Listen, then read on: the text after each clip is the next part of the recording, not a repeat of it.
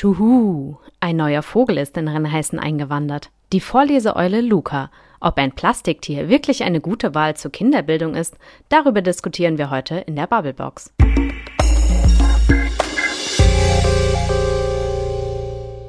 Frederik. Maike. Was war denn früher dein Lieblingsbuch, das dir vorgelesen wurde?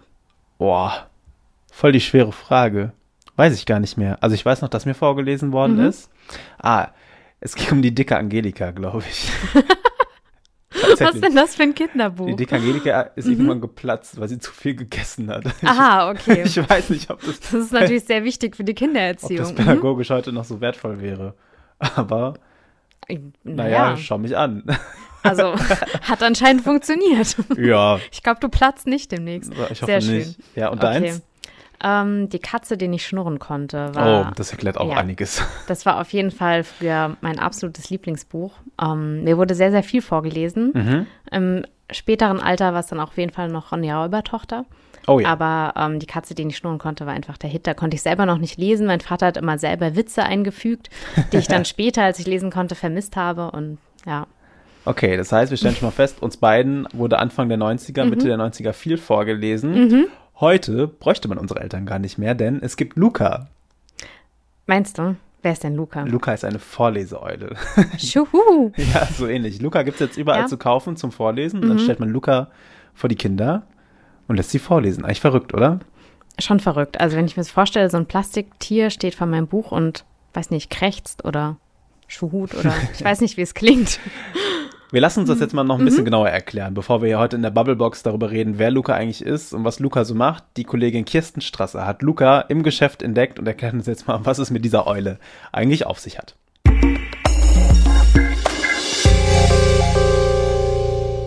Luca ist eine Vorleseeule, die vom Hersteller als Weltneuheit präsentiert wird.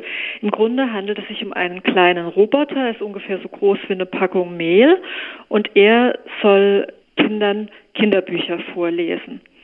Die kleine Eule kann, wenn sie entsprechend programmiert ist, Seiten der Kinderbücher scannen und dann den Text vortragen. Jetzt sieht man diese Eule gerne mal in Läden rumstehen. Wird die denn auch verkauft? Landet die wirklich in den Kinderzimmern? Entdeckt habe ich die Eule selbst im Real in Ingelheim. Die sprechen von einem eher schleppenden Verkauf. In Mainz ist er unter anderem bei Hugendubel im Angebot, die äh, eine Partnerschaft mit dem Hersteller äh, eingegangen sind. Und die sagen, das Interesse an Luca wäre schon da. Allerdings ist Luca ziemlich hochpreisig. Wer ihn kaufen möchte, muss 199 Euro, 199 Euro investieren. Ähm, du hast auch mit Buchhändlern und mit Pädagogen gesprochen. Was sagen die? Die scheinen nicht so begeistert zu sein. Ich habe speziell Kinderbuchhändlerinnen angesprochen die sich alle mehr oder weniger entsetzt oder traurig zeigten, dass es einfach jetzt die Möglichkeit äh, besteht, dass Eltern das Vorlesen an einen kleinen Roboter delegieren können. Die betonen, wie wichtig das Vorlesen für Kinder ist. Es kam auch das Gegenargument, es gibt ja auch Hörbücher oder Hörspiele, Kassetten, aber das ist ja ein anderes Medium und ersetzt nicht das Vorlesen. Dann sag uns nochmal deine Meinung. Wie findest du Luca? Also ich finde auch, das Vorlesen von Eltern, Tanten, Erzieherinnen kann er nicht ersetzen. Und da nehmen sich auch die Erwachsenen ganz, ganz viel, wenn sie darauf verzichten und da den Luca vorschicken. Sollten sie nicht tun.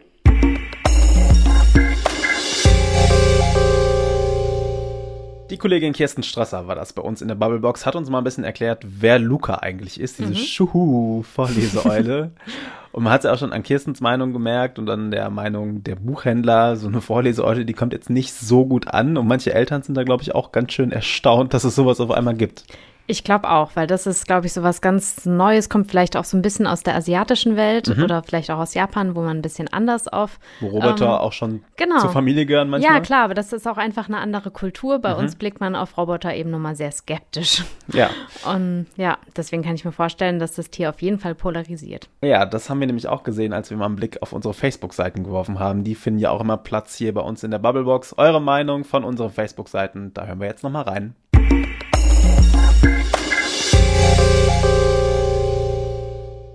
Ich fände es sehr, sehr traurig, wenn sich so etwas in Kinderzimmern etablieren würde. Ganz wichtige Faktoren wie die körperliche und emotionale Nähe fallen dabei weg.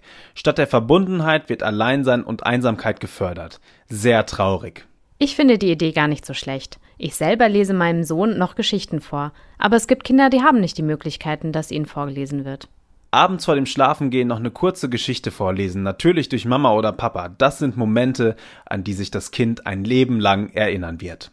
Die Eule ersetzt mit Sicherheit nicht das abendliche Zusammenkuscheln, um gemeinsam ein Buch zu lesen. Aber wenn das Kind sich nebenbei Bücher anschauen will, während Mama und Papa gerade keine Zeit haben, ist das eine gute Alternative.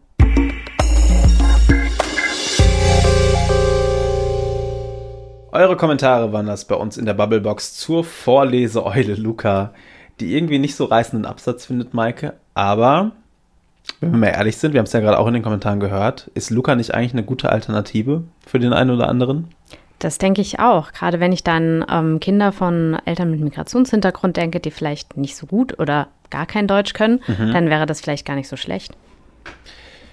Ja, aber muss man da nicht andere Wege finden? Also warum kann man dann denn nicht ehrenamtliche Vorleser in die Schulen schicken? Warum kann dann nicht Deutschkurse, warum können dann nicht Deutschkurse stattfinden für die Eltern, die ihren Kindern dann wieder das Sprechen beibringen? Da hast du natürlich völlig recht, das wäre der Idealfall, aber ähm, ich weiß nicht, ob das überall so funktioniert und ob das flächendeckend funktioniert und auch in dem Umfang, in dem das ähm, vielleicht bestimmte Kinder auch gerne haben wollen. Also ähm, gut, vielleicht findet dann eine ehrenamtliche Vorlesenstunde in der Woche statt, mhm. aber das Kind ist vielleicht so an Büchern interessiert, dass es das am liebsten jeden Tag hätte und das kann dann kein Ehrenamt irgendwo mehr leisten. Ja. Eigentlich bräuchtest du dieses Vorlesen oder braucht man dieses Vorlesen ja, glaube ich, auch jeden Abend. Ich habe mal gelesen, man kann Kindern schon ab dem 20. Monat vorlesen. Cool, dabei das bringt was doch da noch nicht mal so richtig sprechen, oder? Nee, aber sie merken, mhm. dass da was kommt. Sie merken, dass da Laute kommen. Und das Schöne am Vorlesen ist ja, dass du nicht nur mit irgendwem sprichst, sondern du betonst ja auch richtig, wenn in der dunklen Nacht das Gespenst aus dem Schloss genau. hervorkommt. Also ja. Vorlesen ist halt schon was Wichtiges. Und mhm. gerade, glaube ich, auf dieser emotionalen Ebene können Kinder da viel lernen. Also klar, einerseits lernst du da super viel über Wortschatz und Übersatzbau, mhm. aber du nimmst ja auch einfach Wissen auf und ja, es regt mhm. zur Fantasie an. Plus mhm. dann eben noch dieser emotionale Aspekt, dass du einfach eine stärkere Bindung zu deinen Eltern gewinnst. Ja, das bestimmt und das kann die Vorleseeule bestimmt nicht leisten. Ähm, weil, naja, ob man zu der jetzt eine emotionale Bindung entwickelt, ist eher fraglich. Wobei ja, vielleicht entwickelst du auch keine ja. emotionale Bindung zu den Vorlesern in der Schule oder so. Das sind dann ja. wieder so Aspekte wie Wortschatz fördern mhm. und so. Ne? Mhm. Ja, ich weiß auch gar nicht, ob das für Kinder wirklich dann so ein Problem ist. Vielleicht sind es einfach zwei verschiedene Dinge. Das eine ist eben wirklich dann wie so ein Trainingsgerät für Sprache und das andere ist eben dieses, ja, emotionale, das Kuscheln im Bett zusammen, mhm. ähm, was dann halt auch wirklich so, ja, die Erinnerung vielleicht auch einfach an die Kindheit dann prägt. Mhm.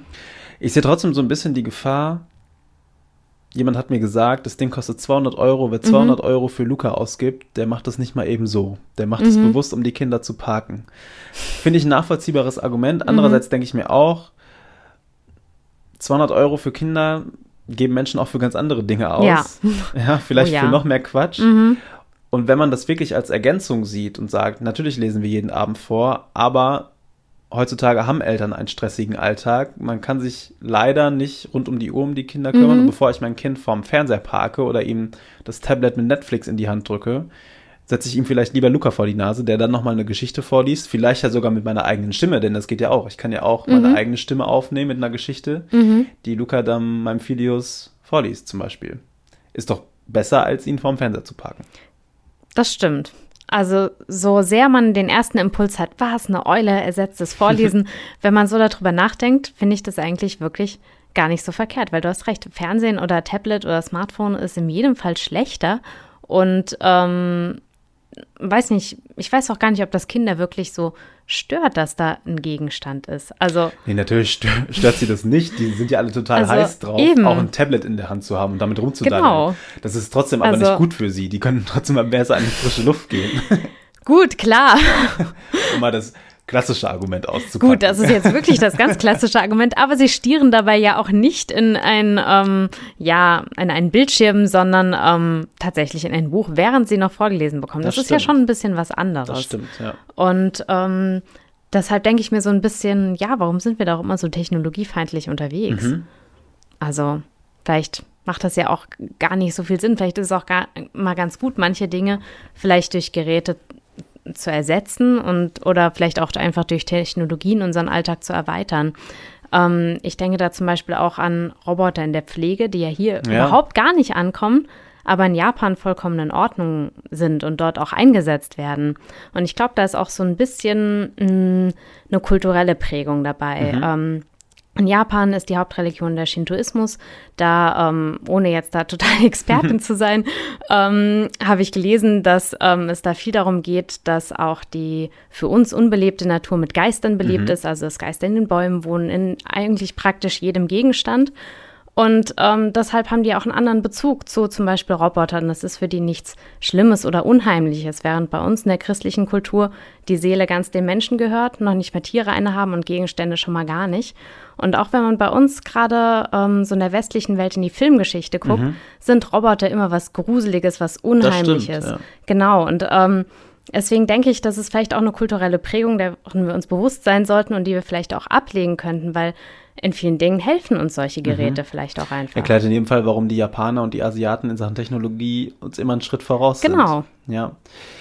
Ich habe mir auch so gedacht im Vorfeld, als wir hier das Thema geplant haben, mein Gott, die Veränderung gehört halt auch immer dazu. Also wir werden die mhm. Tablets und die Smartphones und das WLAN jetzt, jetzt nicht mehr abschaffen. Ganz im Gegenteil. Eben. Das wird uns nämlich in der Zukunft noch sehr, sehr viel weiterhelfen. Das wird unser Leben natürlich weiterhin verändern. Mhm. Aber man, die Menschen hatten auch mal Angst vor Elektrizität. Eben. Also, das ja, denke ich mir halt also auch, ja. Die Vorlese Vorleseeule Luca mit der, mit der Erfindung der Elektrizität zu vergleichen, geht vielleicht ein bisschen weit. Aber mhm. wenn Luca ein Sinnbild für die Digitalisierung ist, dann ist, dann schwankt dieser Vergleich oder hängt dieser Vergleich schon gar nicht mehr so sehr. Genau, und da denke ich mir halt immer, nicht gleich diese, diese Abwehrhaltung einzunehmen, weil ähm, das bringt uns einfach nicht weiter. So, weil, ich meine, die, die ähm, Digitalisierung, die kommt eben einfach und die kommt eben auch als Vorleseeule Luca. Mhm. Und statt dann gleich zu sagen, nee, das wollen wir nicht, ist es, glaube ich, besser, ähm, darüber nachzudenken, wie finden wir denn einen vernünftigen Umgang damit. Gebe ich dir recht, ja. Dieser vernünftige Umgang, auf den wollte ich nämlich auch nochmal hinaus klar Digitalung nicht, Digitalisierung nicht ablehnen, aber gleichzeitig trotzdem auch ein Bewusstsein dafür haben, dass da draußen vor der Tür halt auch noch viel mhm. Wichtiges los ist und dass du halt mit der Vorlese Vorleseeule Luca vielleicht auch mal in den Wald gehen kannst, wo sie ja eigentlich zu Hause ist. Und dass die Vorleseeule Luca nämlich in der Realität gar nicht vorlesen kann, sondern eigentlich auf dem Baum wohnt, den Kopf äh, einmal um sich selbst drehen kann, mhm. mhm. zumindest um 180 Grad. Und 270. 270, vielen Dank. Mhm. und eben nicht äh, normalerweise sagt, sagt, es war einmal, sondern eher, wie war das noch? Schuhu. Genau, ja. Das sollte man vielleicht Kindern trotzdem dann auch noch beibringen, indem man Luca mal zu Hause lässt und die echten Uhus besucht. Das stimmt. Ich glaube, das wäre auch wirklich sehr wichtig. Da hast du auf jeden Fall recht. Ich finde, das ist ein gutes Schlusswort. Besuchen wir die Uhus. Ja. Und Luca darf hin und wieder mal dabei sein. Genau. Maike, das war die Bubblebox für heute. Genau, ja. Hat mich sehr gefreut. Vielen mich Dank. auch. Vielen Dank. Vielen Dank, Luca. Vielen Dank fürs Zuhören und bis zum nächsten Mal. Macht's gut. Tschüss. Tschüss.